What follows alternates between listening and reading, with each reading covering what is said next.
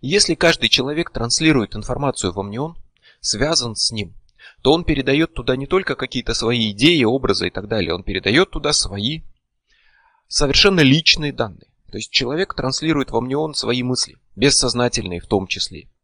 Передает туда свои эмоции, чувства. И хотя возможно сформировать там полную, абсолютную копию своей личности, в большинстве случаев этого не произойдет, и человек просто оставит там свой след. И общаясь с другими людьми, без каких-то специальных усилий, вы оставляете в них свой отпечаток. Передаете им мысли, эмоции, они это принимают, они добавляют к этому впечатление, воспоминания о вас, формируют набор информации о вас, ваш личный автон, и они передают его дальше, эту информацию. И она расходится, и информацию принимают другие люди, транслируют дальше, и они уже лично вас не знали и с вами не сталкивались. Они просто вторичные носители. И, естественно, чем дальше, тем в этой без того изначально неполной информации возникает больше изменений, искажений, что-то добавляется, что-то теряется. И постепенно передача информации затухает. Как волны на воде, то есть бросили камень, волны пошли и затихли. Но в какой-то области амниона формируется ваш личный собственный автон. Точно так же, как люди передавали бы религиозную идею, как люди передавали бы какой-то символ, мысль, точно так же они передают набор бессознательно полученных представлений о вас. Это не ваш полноценный разум, это не ваша личность, это набор информации о вас.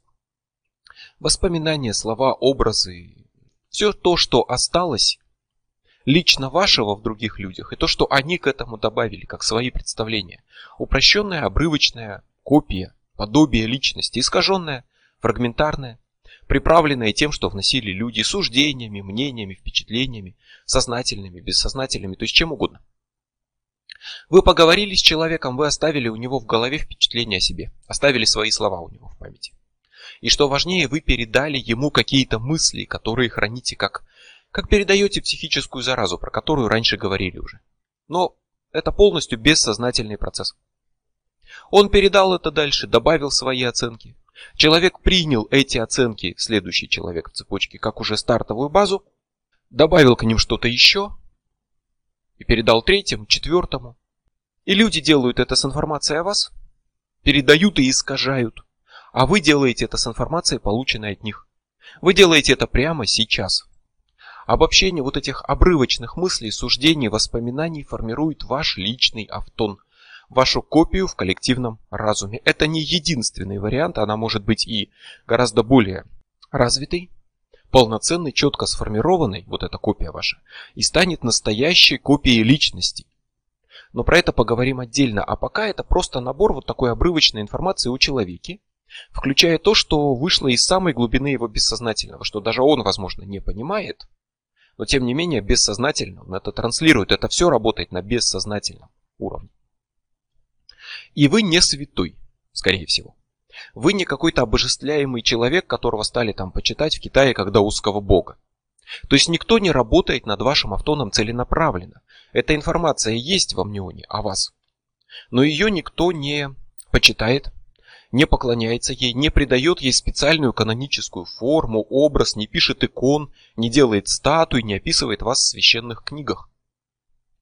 Поэтому ваш автон это просто что-то зыбкое и изменчивое набор сохранившихся воспоминаний, не имеющих особой четкости, и это именно то, с чем имеют дело медиумы на спиритических сеансах. То есть, что есть вызывание духа умершего? Это контакт с вот этим автоном, с вот этой сохранившейся в амнионе информацией, которая погружается в сознание и озвучивается.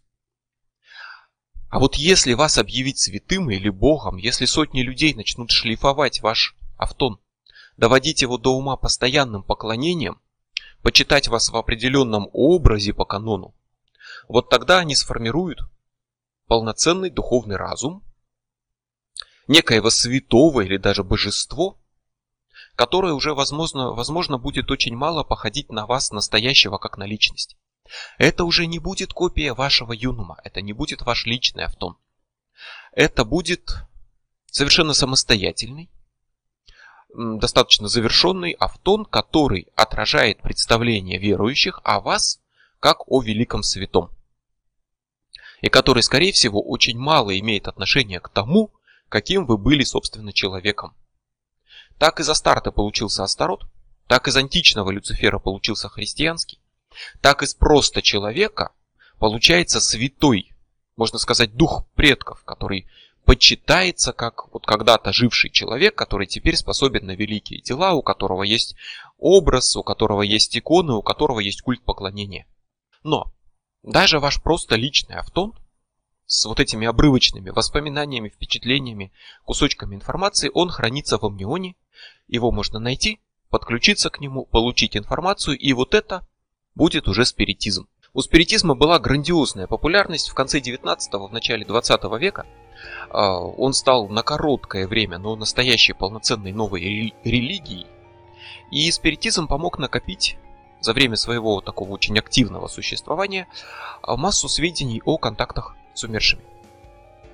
И вот что любопытно, призраки, которых вызывают медиумы, они далеко не всегда ведут себя прилично, адекватно и так далее, вызывают какого-то солидного человека, а призрак его начинает валять дурака. Духи умерших передают часто бессмысленную информацию, издеваются над теми, кто их вызвал, лгут. Вот это стало одним из возражений против упоминавшейся идеи, что все души это одна душа. Моноспириты учили, что все это одна душа, одно хранилище информации. То есть, говоря в наших терминах, мы можем сказать, что это амнион. Но тогда считалось, что это именно разумная душа, возможно, это сам Иисус Христос, который говорит от имени всех умерших. Концепция духов прекрасно вписывается вот в такую идею одной души.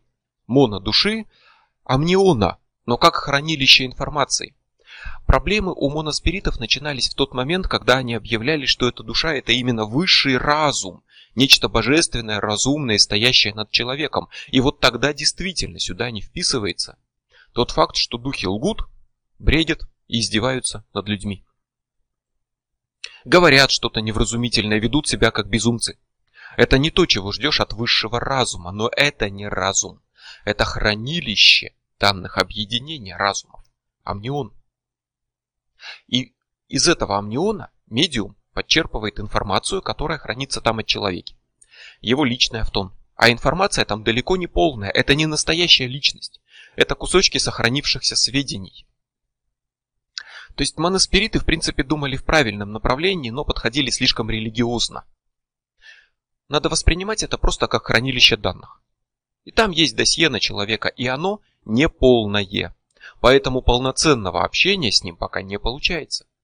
И вот поэтому оказывается, что способности духов часто завязаны на знаниях тех, кто их вызвал. То есть, если вы можете вызвать Наполеона, то по идее настоящий Наполеон должен говорить на чистейшем французском языке, причем на том языке, на котором он говорил в своем веке, не на современном, а на старомодном. Но Наполеон, представим, является и не может говорить по-французски. Или может говорить, но только если среди участников сеанса присутствует тот, кто говорит на французском. И тогда Наполеон вдруг начинает говорить на французском, но на уровне владения языком, который показывает вот этот человек, который присутствует на сеансе, в его стиле, с его лексикой и на современном французском, а не на языке времен Наполеона. Можно, конечно, списать все это на обман, то есть вроде бы как вот человек присутствует, говорящий на французском, он и говорит, выдает себя за Наполеона. Но проблема в том, что говорит-то не он, говорит медиум, который французского не знает. И передает информацию, которую можно в какие-то э, моменты, в каких-то ситуациях проверить и подтвердить, но к которой он не имел доступа. Информацию, которая выходит за знание медиума поскольку медиум считывает некий набор представлений о Наполеоне, его автон, получает информацию, но там нет полноценной информации о языке. При этом на сеансе присутствует человек, который язык знает, разумы связаны, тем более в ходе спиритического сеанса, суть которого в их целенаправленном объединении, и медиум подгружает бессознательно дополнительную информацию о знании языков, восполняет этим пробелы в автоне Наполеона, и Наполеон начинает изъясняться через медиума на французском языке, поскольку медиум дополняет автон, загруженный в свое сознание, информацией о языках, подгруженных еще из какого-то разума. То есть все это просто большой обмен данными. И порой призраки умерших очень охотно идут на контакт, спонтанно появляются на самых разных сеансах. Их не зовут, а они сами появляются, а потом в какой-то момент пропадают навсегда. Вот нечто, называвшее себя Кэти Кинг, появлялось на сеансах медиумов на протяжении более чем ста лет. Появлялось в том числе незваной, когда вызывали кого-то другого. И начиналось все очень смутно, но со временем призрак принимал все более и более четкий образ. Сначала возникало просто как обычный дух, входящий в медиум, это Кэти Кинг. Потом начала появляться в зримой форме. И постепенно доросла до того, что стала появляться на произвольных сеансах, как видимая всем фигура, стоящая в полный рост.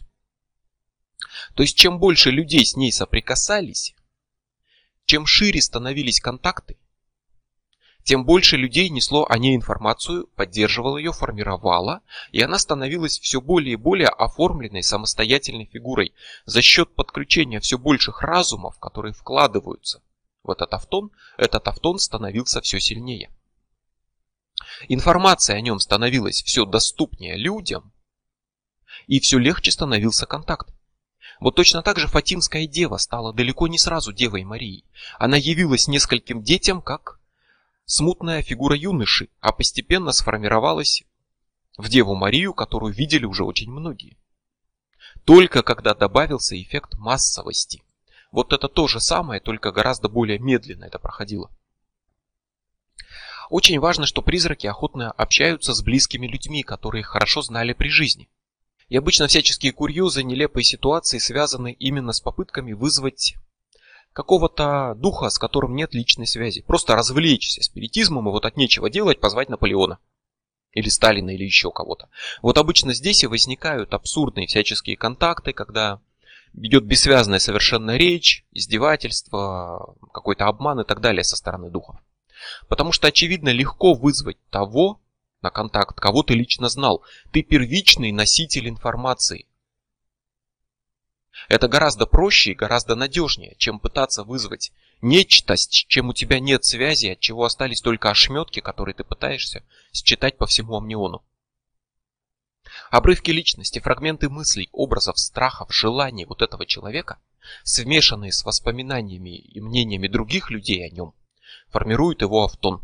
И если вы один из тех, кто его лично знал, этот автон имеет с вами прямую и непосредственную связь. У вас максимальный объем информации. У вас она самая полная, самая полноценная, и вы можете провести самый полноценный, качественный сеанс. И медиум, вызывая духа, впускает набор сведений о чужой личности в себя. И он может считывать это что-то очень обрывочное и смутное, откуда-то издалека, вызывая Наполеона. А может считывать четкую, конкретную информацию, первичную, минимально искаженную, которую принесли фактически сами участники сеанса. Он рядом с источником информации, он ее считывает с минимальными искажениями, и сеанс проходит гораздо качественнее. И в конечном итоге все будет зависеть от того, насколько полноценно идет контакт с автоном, а насколько полноценно сам автон передает личность человека. Она может быть совсем обрывочной, но она может быть и сохранившей такие тонкости, деталей. И вот тогда впуская в себя набор информации о чужой личности, медиум может, например, перенять манеру речи, характерные выражения того, к кому обращается.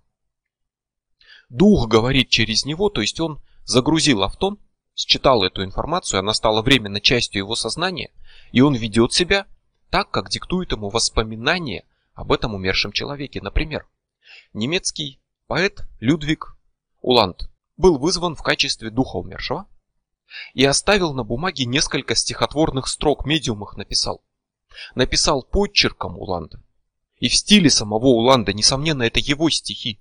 Потому что, скорее всего, эти строки при жизни еще сочинил сам поэт, но не успел сделать их достоянием общественности.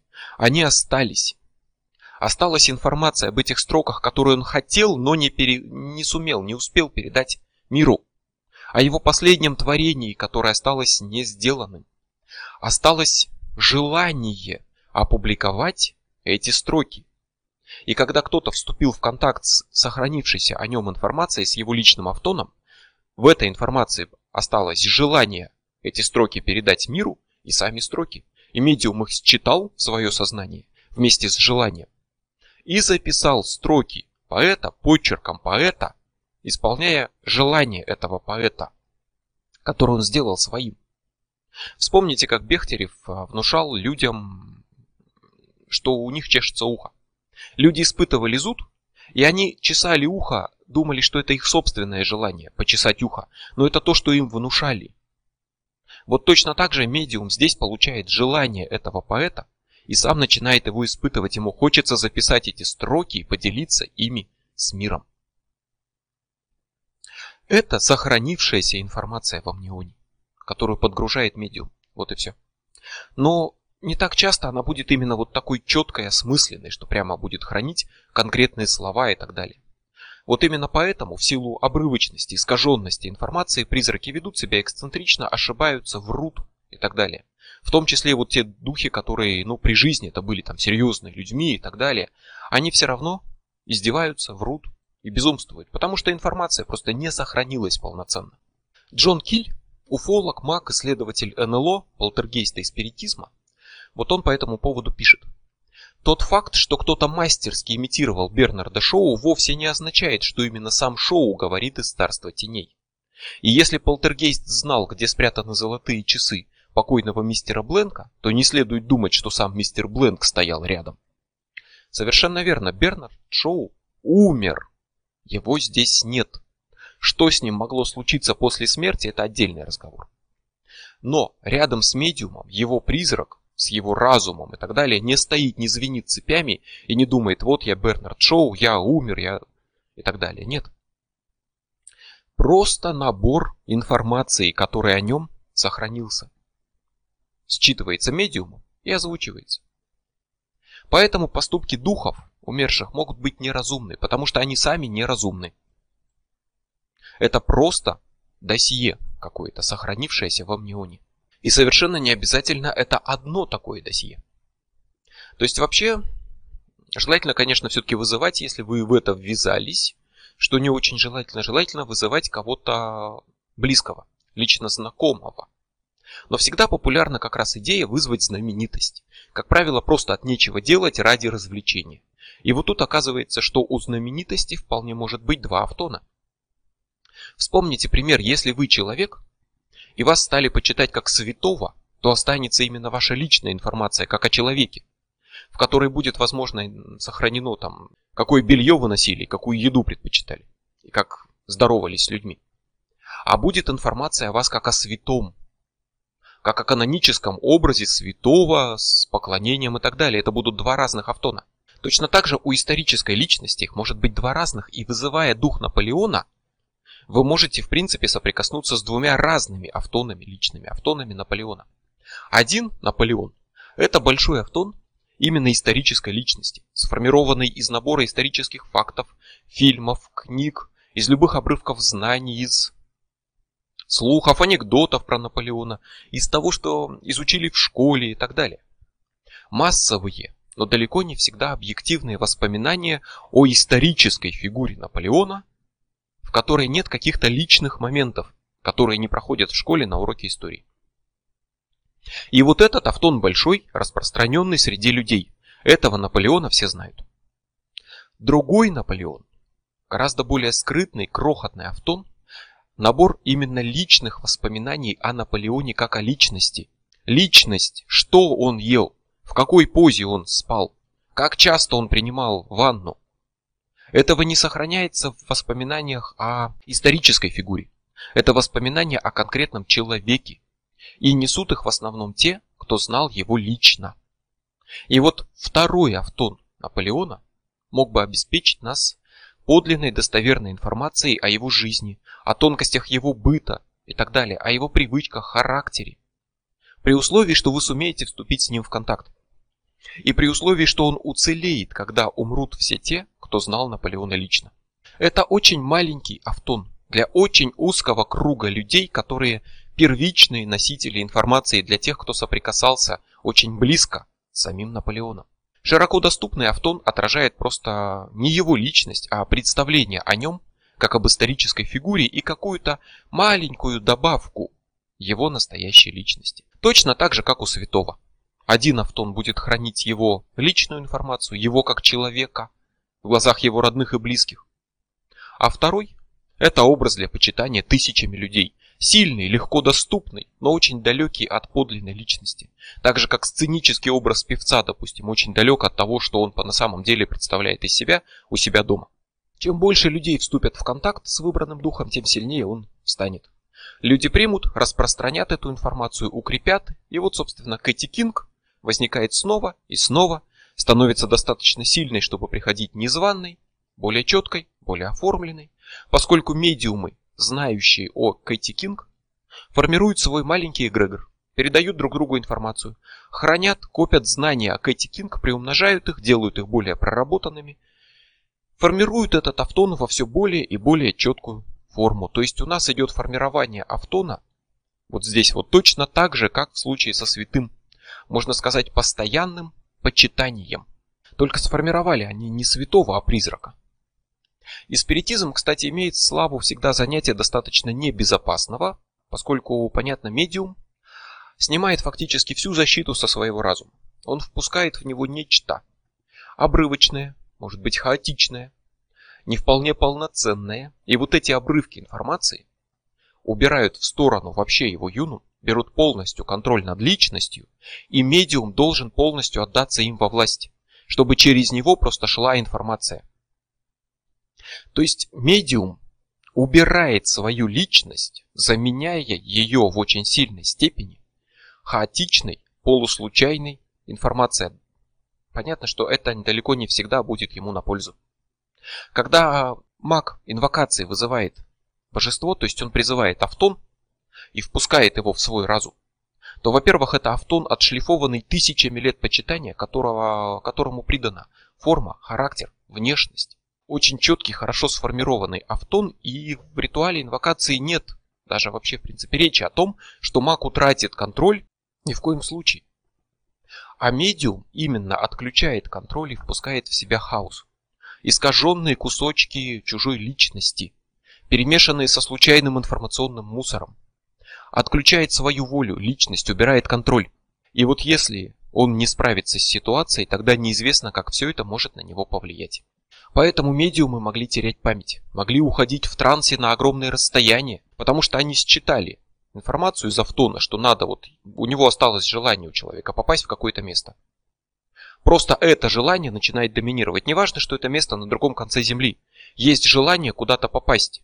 Оно подавляет волю. Медиум встал и пошел. В нем как паразитическая программа, как вирус. Он встал и пошел. Мексиканская деревня Сан-Хуан Тлакатенко в свое время ничем она не примечательна, но она когда-то прославилась, попала в новости за счет трех любителей спиритизма. А, молодые ребята, которые решили поиграть в вызывание духов. Они попали в больницу. Они ослепли, оглохли, и их били сильнейшие судороги. Их не мог вылечить врач, но их объявили одержимыми, пригласили экзорциста, он изгнал духов, и ребята выздоровели. Вот, кстати, все-таки пример того, что порой даже психические, казалось бы, проблемы могут быть вылечены экзорцизмом. Почему? Потому что они подгружали эту информацию из амниона. Они понятия не имели, что они делают, как это надо делать, но у них получилось установить контакт. Они нашли какого-то автона, они впустили его информацию в себя, эти обрывки информации заполонили их разум и привели к полной разрухи вообще в структуре личности. Вот эта хаотичная информация не давала разуму работать. Пришел экзорцист, что он сделал? Он провел ритуал, оборвал связи с амнионом, изгнал из них вот этот автон, то есть он убрал из них паразитическую информацию, которая в них поступала, перекрыл эти каналы, и их собственная личность вернулась на место, и сознание начало полноценно работать. Ими управлял автон. Фрагментарная информация, обрывки мыслей, желаний, эмоций, которые заменили их юнум. И вот результат.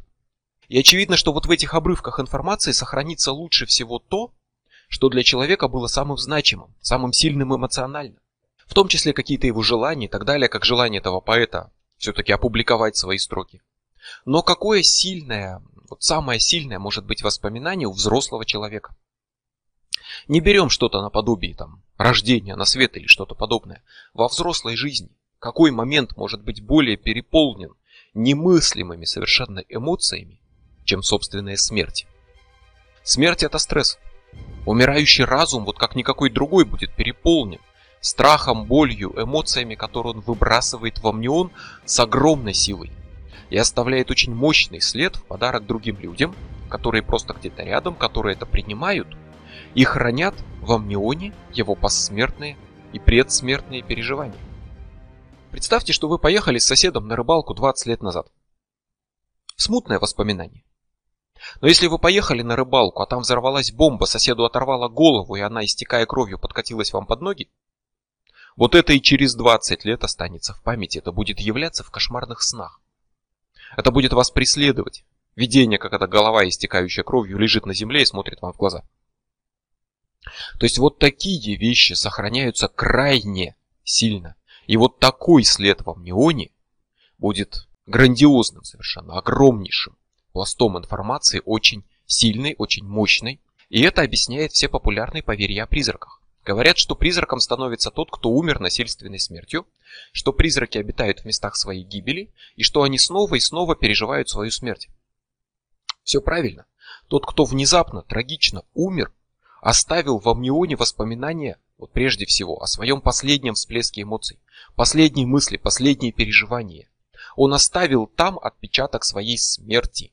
И те, кто видел эту смерть, кого она задела эмоционально, те, кто вообще просто был рядом, они еще к этому подключились и добавили свои впечатления о том, как он умер. И результатом станет очень быстрое формирование данных, посвященных вот этой смерти. То есть формирование автона, умершего, построенного исключительно на переживаниях его смерти. Причем переживаниях, связанных с конкретными событиями, с конкретным временем и местом, где это произошло. А теперь представьте, что человек, имеющий склонность к медиумизму, который легко вступает в контакт вот с такими идеями, с такой информацией, попадает на место этой смерти. И он имеет все шансы вступить в контакт с этим искалеченным автоном, считать информацию из вот этого комка боли и страха. Хорошо, если сознательно.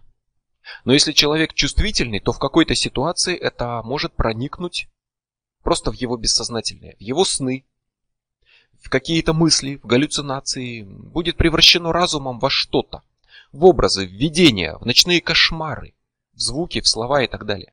То есть, проще говоря, вам могут сниться плохие сны на месте плохих событий. Или вы можете наяву буквально увидеть призрака. Вы считали информацию о том, что здесь происходило, и она была интерпретирована разумом в зрительную форму, и вы увидели смутную фигуру умершего человека. А поскольку вот эти обрывки информации, которые вы считали, они все-таки смутные, неполноценные, далеко не полные, то и призрак в видении получается смутным, неполноценным, и с ним не удается поговорить на равных, потому что это интерпретация просто информации обрывочной и построенной вокруг прежде всего идеи его смерти. При достаточной силе и, возможно, каком-то удачном стечении обстоятельств, подходящем месте и так далее, такой автон сможет проявить себя и физически. Он станет доступен для восприятия всеми, как образ, как фигура. Что-то, что вот не только видят, там, слышат, но, допустим, фиксируют, фотографируют. Как тульпа становится видимой физически, как на радарах видны следы НЛО, как явление Фатимской девы обдало людей жаром и высушило их одежду под дождем.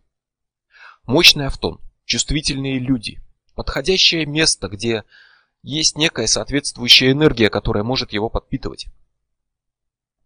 Примеры будут приведены. И он проявляет себя физически. Но в отличие от Фатимской девы, автон умершего, боли в страхе, несет в себе боль, страх и умирание. И от него не стоит ждать чудесных знамений, только хаоса и агрессии. Еще одна популярная идея – это незавершенное дело. Призраком станет тот, у кого есть незавершенные дела, и он продолжает возвращаться после смерти, стремясь их закончить. Снова работает тот же самый механизм. Повторюсь, желание очень сильное человека сохраняется. Желание что-то сделать, закончить, узнать становится доминирующей информацией в автоне призрака. Сколько людей умирали, например, осознавая, что самое главное в жизни они еще не сделали. Не увидели внуков, не закончили лечение умирающего ребенка. Сколько солдат умирало на войне, осознавая, что они не знают, будет ли победа или все кончено. Люди, для которых что-то было важно, умерли и не закончили, и у них осталось огромное мощное желание это завершить. И вот эти предсмертные переживания тоже будут сильными. Они сохранятся в автоне, и они приведут к тому, что в нем будет доминировать одна идея базовая. Надо закончить дело любой ценой. Надо попасть вот в это место. Надо отомстить этим людям. Надо понянчить внуков, что-нибудь. Надо закончить дело. Любой ценой. Придется пробираться в разумы живых людей ради этого. Губить их. Ради бога, не проблема. И вот этот обрывок личности вызывает медиум, впускает его в себя, дает ему контроль над собой, в этом суть спиритизма. И в его сознании начинает доминировать эта информация. Надо закончить дело. И вот здесь вот, собственно, медиум и может встать и пойти куда-то. Неважно куда, в пустоту, потому что в нем одно желание доминирует. Надо куда-то пойти и что-то сделать. Информация не полная, но он именно куда-то идет. Вот почему они уходили порой. Вставали и уходили с мест сеансов. И предполагается же на самом деле, что медиум все-таки держит это под контролем. И что все это ограничивается именно сеансом. Но если меры не были приняты, если связь не была разорвана, если автон не был полностью изгнан, остается маленький канал связи. И информация постоянно продолжает подгружаться. Вот эта программа «Пойди, закончи дело» продолжает подгружаться все время в сознание человека. И в его голове продолжают жить свой манер, можно сказать, две личности.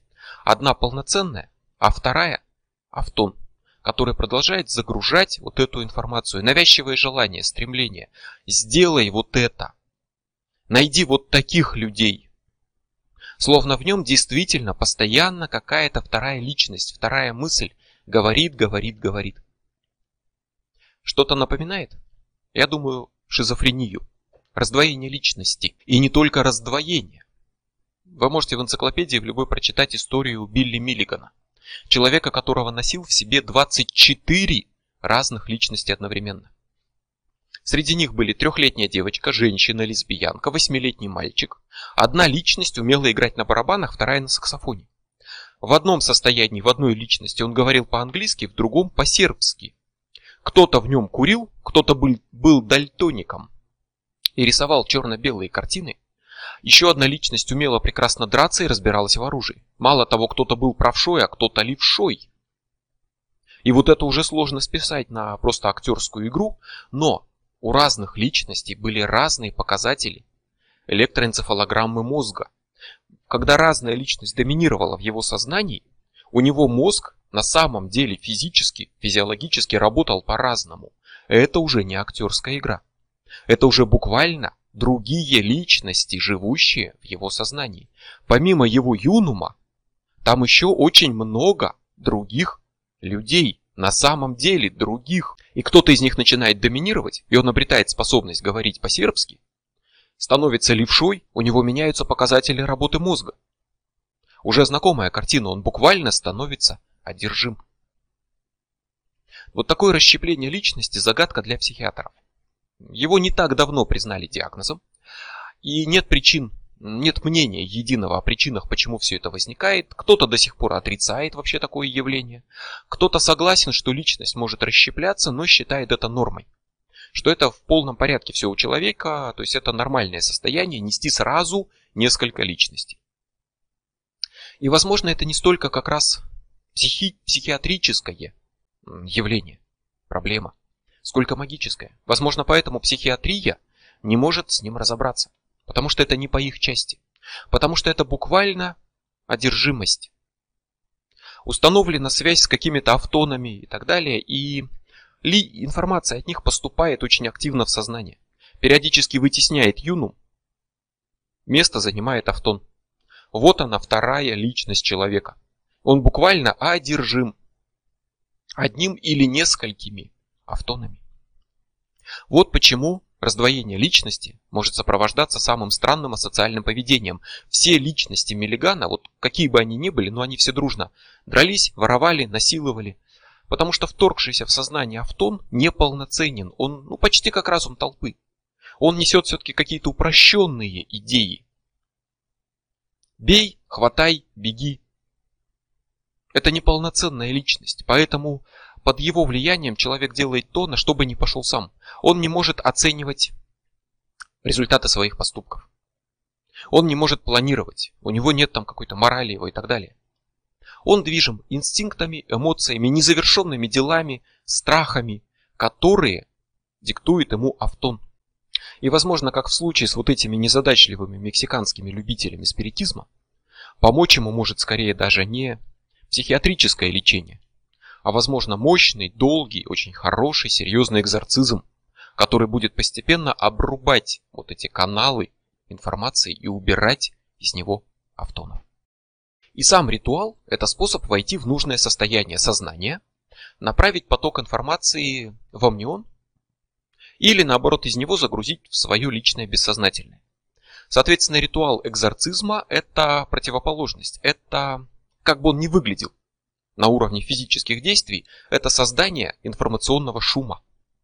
Экзорцист стремится разрушить связь с амнионом, оборвать поток информации, то есть он создает помехи, как радиоглушилка, которая забивает всю связь. Помехи, которые нарушают каналы связи с автонами и тем самым прекращают поток информации и устраняют последствия соединения разума с ними. Вот это суть любого очищения или изгнания. Вы не вносите информацию в амнион, а разрушаете ее, разрушаете связи. Может быть даже уничтожаете какие-то слабые автоны. Стираете их, как файл какой-то, который просто затерли случайными данными. Разумеется, тут речь идет только об очень слабых автонах, скорее всего, все-таки вы просто нарушаете каналы связи. И вот это объясняет прекрасно, почему как уже говорили, не удаются публичные сеансы демонстрации магии. Почему действительно паранормальные таланты пропадают порой при попытке их проверить при скептиках. Помимо того, что уже обсуждалось по поводу самих условий таких проверок, возможно, таланты действительно пропадают. То есть большое количество сильных, волевых, очень скептичных людей мощно транслируют идею «ничего у тебя не получится» и создают этот информационный шум, помехи, через которые ничто уже не может пробиться. И один человек, который пришел продемонстрировать какой-то очень тонкий, хрупкий, плохо управляемый талант, действительно не может этого сделать, потому что его просто забивают помехами. Те, кто рядом, это действительно негативные флюиды, как говорят, которые действительно не дают этим талантам работать. Вспомните пример Бехтерева, когда люди увидели святого отца Серафима на дне колодца. Как прекратилось видение? Через старушку, которая плевать хотела на видение, просто швырнула туда ведро, зачерпнула воды, сказала, что там никого нет. Она очень грубо вторглась вот на эту тонкую территорию и вбросила мощную мысль, там ничего нет. Еще и своим поведением, таким непочтительным с ведром, показала, что там действительно ничего нет. Она нарушила связь, обрубила канал передачи информации. Люди потеряли видение. И нет больше в колодце отца Серафима. И точно так же маг в своих видениях, в образах, в получении информации должен свое сознание сохранять пустым и безмятежным. Иначе просто голос сознательного разума уничтожит это видение, забьет все это. Информация не сможет пробиться. И теорию одержимости можно развивать, развивать на самом деле дальше и она сама по себе тоже может быть не принципиально важна на практике, но это яркий пример на самом деле взаимодействия с автонами, с амнионом, вот этой подгрузки информации. И можно прийти к более интересным выводам во многих случаях. Уже понятно, почему одержимые Святым Духом могут исцелять, прорицать и говорить на незнакомых языках. По той же причине, почему медиум может заговорить на французском, если рядом есть кто-то, кто говорит на французском. То есть такой человек, одержимый Святым Духом, подключился к камниону, скачал из автона информацию, которую несет автон Святого Духа, в том числе информацию о языках, и начал говорить. Возможно, часть психозов, аффектов, шизофрении, раздвоения личности и так далее связана с этим же механизмом. Какая-то информация подгрузилась, заменила собой личность человека, и он сам не понимает, что делает. Человек в толпе становится одержим коллективным автоном этой толпы, буйствует, впадает в панику. Опять-таки, часть его сознания временно утрачена. И это на самом деле очень примитивный, конечно, автон вот в толпе.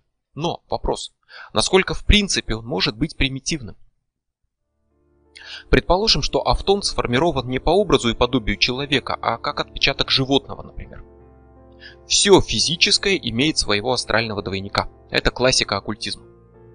То есть, понятно, человек видит это, воспринимает, имеет об этом какое-то впечатление, какой-то образ в своей голове, о чем угодно вокруг. И, соответственно, это в виде вот такого образа присутствует в амнионе. И мысли о чем-то одном, о каком-то одном предмете и так далее объединяются. И, соответственно, люди прекрасно знают, что за животные живут вокруг них. Животные используются как символы. Животные входят в какие-то эмблемы. Животные используются как религиозные сравнения. Иисуса сравнивают со львом или с пеликаном и так далее. Животные становятся персонажами сказок. Животные очеловечиваются. Мишка косолапый по лесу идет. Лисичка-сестричка всегда хитрая в сказках и так далее. Злой серый волк там приходит за поросятами. То есть вот образы животных это на самом деле довольно значимые в человеческой культуре, в человеческом мышлении символы. И понятно, что где-то складывается обобщенный образ большого сильного медведя, хитрой лисы, такого архетипического злого страшного серого волка, который знает толк в поросятах. Это обобщенные образы, которые хранятся в амнионе. То есть это автоны животных. Не в смысле, что само мышление волка прописалось в амнионе, а прежде всего, что это именно человеческие представления о злом страшном сером волке хранятся. И все, что с ними связано, реальные волки, волки из сказок, волки-оборотни, все, что с этим ассоциируется, все образует свой комплекс информации, общечеловеческой, свой автон. Или говоря классическим, более таким языком, астральный образ волка, который хранится в амнионе. И если это тоже автон, есть ли причина, почему невозможна одержимость этим автоном? Неразумным и животным уже по своей изначальной природе. То есть, если есть автон, в котором записана информация о поведении огромного сильного медведя, и человек считал эту информацию, он начинает вести себя как медведь. До какой-то степени. Он не станет, конечно, медведем, но он психологически почувствует в себе медвежью силу, медвежий напор, может быть даже сам на секунду поверить, что он действительно медведь. И возможно мы имеем дело с воинами-берсерками которые буквально одержимы духом медведя. И ведут себя соответственно. И они неустрашимы, потому что в информации, скачанной из автона медведя, нет пункта о том, что медведь трусливый. Заяц трусливый, медведь нет. А если человек вживется очень сильно в этот образ, если он станет буквально одержим, что произойдет? Вообще, если человек просто вживется в этот образ, это может быть прекрасной актерской игрой. Почувствуй себя медведем, чтобы в детской сказке убедительно сыграть медведя. Поверь, что ты такой. Но если человек станет именно одержим, если он потеряет контроль, и вот этот примитивный автон образ животного вытеснит его юнум, как уже много раз было в разных примерах. Мы получим расстройство психики, которое изучают психиатры. Ликантропия или ликомания его называют. А, то есть ликантроп это не оборотень. Это на самом деле человек, который голове считает себя животным. Бывают самые странные отклонения в психике. Кто-то, например, может считать себя мертвецом. Бывает такой человек уверен, что он умер. Поэтому он не ест, не пьет, не следит за собой, потому что он умер, и это ему больше не нужно. Мало того, он, возможно, считает, что все вокруг умерли именно по его вине. Возможно, отсюда все вот эти идеи про зомби-апокалипсис. Человеку кажется, что он и все вокруг мертвы. Но Среди прочего, человек может считать себя и вот таким животным. Причем не всегда, а периодически. В нем включается сознание волка, например. Очень знаменитый пример – это испанский серийный убийца 19 еще века Мануэль Бланко Рамасанта. Вот он периодически начинал ощущать себя волком. То есть он подключался к амниону, он загружал в себя вот этот автон, который хранит информацию о поведении волка, и он буквально чувствовал себя волком, ему казалось, что у него растут когти, зубы, не физически, в его сознании. Он был уверен, что он превратился в волка, он наследовал поведение, прописанное волку, и начинал охотиться на людей. В нем включалась программа из автона зверя, и он шел на охоту. И так он убил 13 человек. Точнее сказать, убил автон волка, который подчинил его юнум, который действовал просто живя в его теле. Вот вам и истории про оборотней, про вампиров. Это не мертвецы, не... у них не вырастает шерсть. Но в их сознании по каким-то причинам их личность смыта соответствующим автоном, соответствующим набором человеческих представлений о том, как ведет себя, например, волк. Но все-таки просто волк это не волк-оборотень. И вот этот серийный убийца, он представлял себя просто волком. А, скажем, средние века это время, когда в оборотни верили очень серьезно, буквальных и физических, от всей души. Верили, боялись, то есть вкладывали в это мысли и эмоции, думали о них. И, соответственно, формировали автон не просто волка, а именно оборотня, чудовища. Формировали его, поддерживали, вкладывали эмоции и находились с ним в контакте. И давали шанс вот этим автонам расцвести самым буйным цветом. Средние века это время массовой озабоченности колдовством, демонами, нечистой силой и иронично, что в какой-то момент вдруг резко изменилась ситуация. Католическая церковь отрицала веру в колдовство. Преследовала тех, кто верил в ведьм, а потом вдруг все резко изменилось. Вера в ведьм стала общепринятой. Началась охота на ведьм. И у нас костры, у нас дети-обвинители, которые отправляют соседок на смерть, а потом кто-то обвиняет их. У нас коллективное безумие. Новый мощный эгрегор, охвативший Европу, составленный из средневековых представлений о колдунах и сделках с сатаной. И полный страха и ненависти. А страх и ненависть привязывают к объекту ненависти так же сильно, как поклонение какому-то святому привязывает к этому святому. А значит, история охоты на ведьм создавала на самом деле благоприятнейшие условия для расцвета, одержимости, для формирования автонов, связанных с идеями ада, демонов, нечистой силы. Сама истерия борьбы с посланцами ада порождала этих посланцев ада, только шли они не из ада, а из коллективного разума, который их творил. То есть каждому воздается по его вере. И пока вы верите, что вокруг вас армия демонов, которые хотят поглотить вашу душу, вокруг вас действительно эта армия. Вы творите их, и вы, главное, открываете доступ. Вы устанавливаете с ними контакт, вы зовете их к себе. И поэтому очень вероятно, что средневековая Европа была не просто местом, где боролись с колдовством, она была местом действительно полным колдунов, духов, демонов, нечистой силы, потому что она стала фабрикой по их производству, где вот эта массовая истерия выпекала новые новые автоны, которые имели возможность вторгаться в людей, обеспечивать одержимость, обеспечивать ликантропию и прочее. И самые странные формы одержимости, вроде одержимости автоном оборотня или автоном вампира, когда человек верит что он вампир, когда эта программа стирает его разум, и он пытается напасть на кого-то и выпить кровь? Вот эти все самые странные формы одержимости могли быть сформированы именно представлением массовым людей о том, как должен себя вести вампир или оборотень и так далее. И истерия борьбы с нечистой силой как раз таки и породила эту нечистую силу. Но все успокоилось, как только истерия постепенно сошла на нет. Эгрегор был разрушен, автоны потеряли силу, и все пришло в покой.